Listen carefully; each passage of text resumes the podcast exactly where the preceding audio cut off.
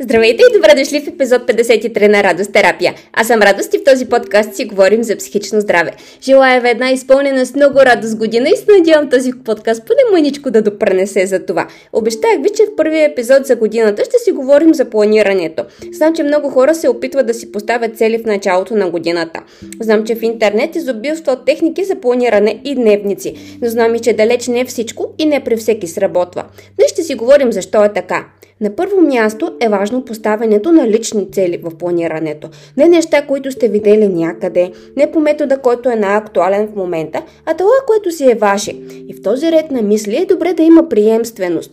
Планирането на следващата година да стъпва на преживяването и опита от предната. Да вземете предвид успехите, уроците, настъпилите промени, пречките по пътя. Да се водите от собствения си път, от там където сте и от това къде искате да стигнете и защо. Защо е много важно? То показва вашата лична мотивация, вашата лична причина да го направите, води ви към вашата лична стойност. Какво ще ми донесе на мен да имам и да постигна дадено нещо? Искам да тренирам редовно през 2023 година. Защо? За да вляза във форма. Защо искаш да влезеш във форма? Какво ще ти донесе това? Или поне какво си мислиш, че ще ти донесе това?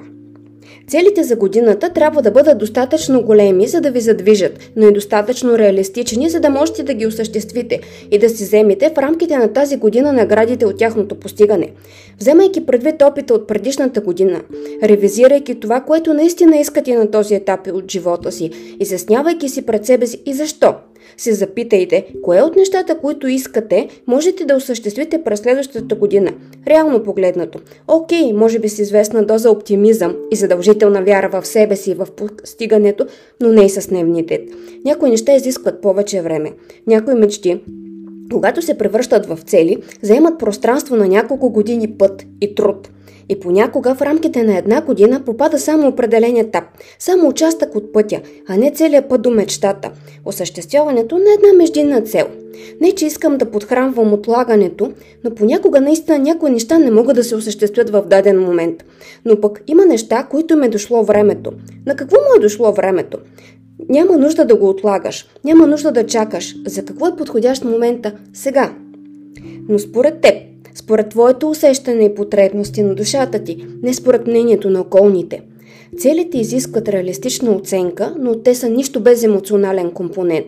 Една цел, за да те движи, тя трябва да бъде положително емоционално заредена, да те вълнува, да те изпълва с радостно очакване, да знаеш, че емоционалната награда накрая е голяма и значима за теб. Цифрите сами по себе си нямат никаква стойност. Важно е значението, което им предаваме. Няма никакво значение колко ще тежите, колко пари ще изкарвате, какво ще си купите с тях, какви мишени ще оцелите. Важно е какво ще ви даде всичко това, когато го преживеете. Смятам, че радостта е една добра отправна точка. Поставя... Познавайки себе си, какво ще те донесе радост, ако го постигнеш през тази година? Можеш да го направиш и някак усещаш, че му е момента сега. Целите, освен реалистично и емоционално подплатени, трябва да бъдат и ясни. Да искате щастие, богатство или късмет е същото като да влезете в ресторант и да кажете на сервитьора, че сте гладни.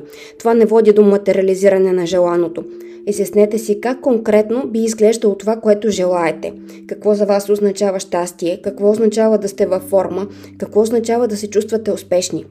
Понякога дадена цел не може да се изпълни по някакъв конкретен начин или не може да се достигне някаква конкретна крайна точка, но има нещо друго, което ще ви даде същата или почти идентична емоционална награда, но е по-реално постижимо в настоящия момент. Заложете на него.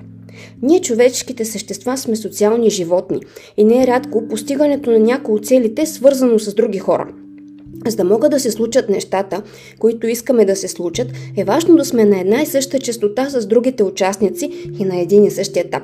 Да искаме едно и също нещо в един и същия момент. Юнг го нарича синхроничност – освен подходящо време, подходящи хора и основателна причина, т.е. достатъчно силно защо, на всяка една цел и трябва и енергия, за да може да се осъществи.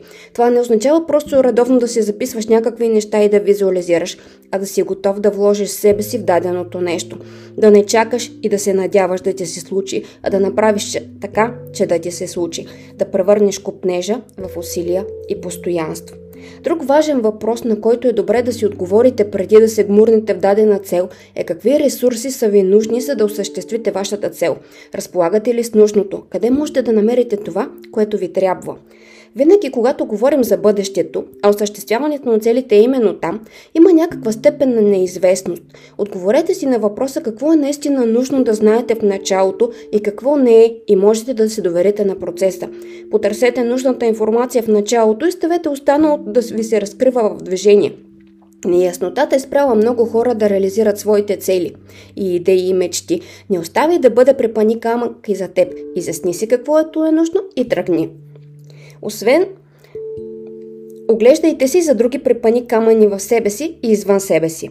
Помисли как можеш да се справиш с тях, кой може да ти помогне за това. Това, че целта е твоя, не означава, че трябва да я осъществиш съвсем сам.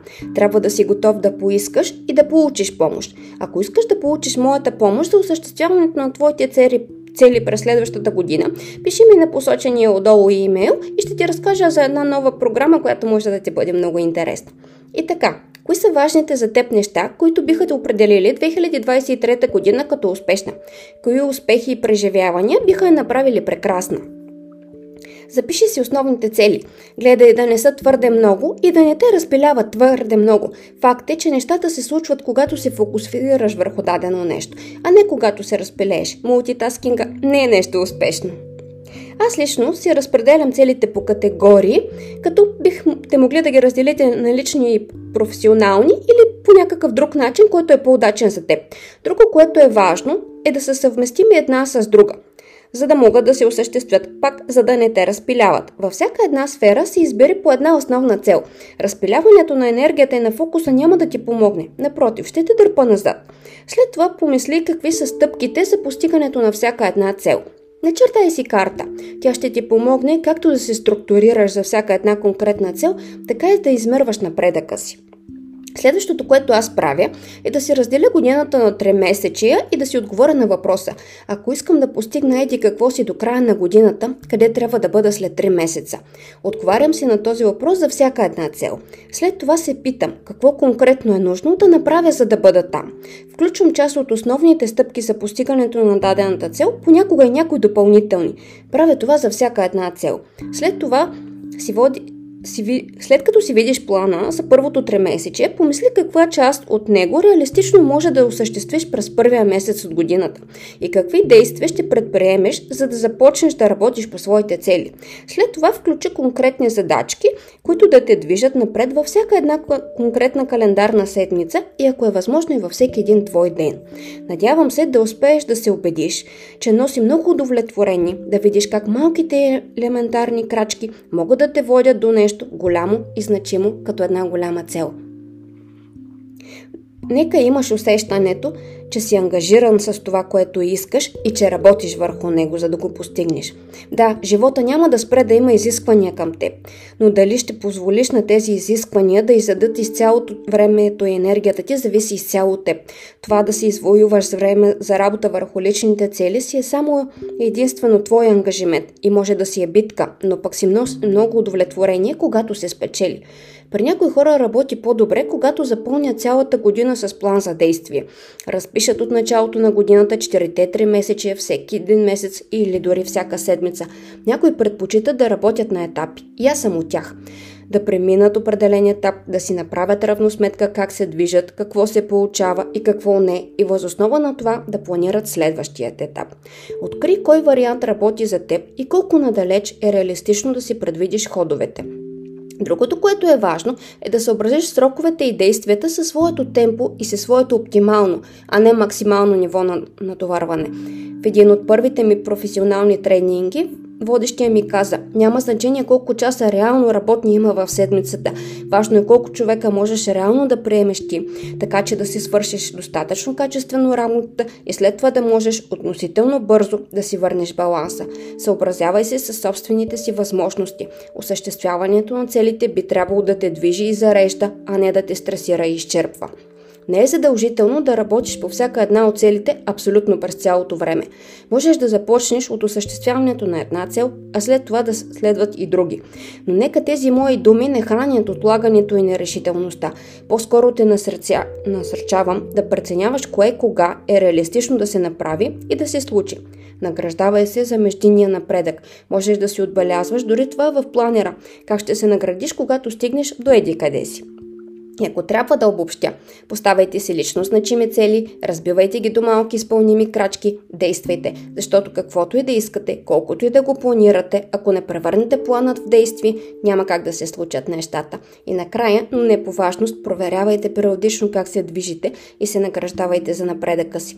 Записвайте си целият процес, защото писането дава яснота, ангажира ви повече, помага ви да си проследите цялостното движение и ви освобождава място в съзнанието. Това е всичко за днешния епизод. Желая ви, отново ще кажа, една изпълнена с радост и хубави случвания година. Чао и до следващия понеделник!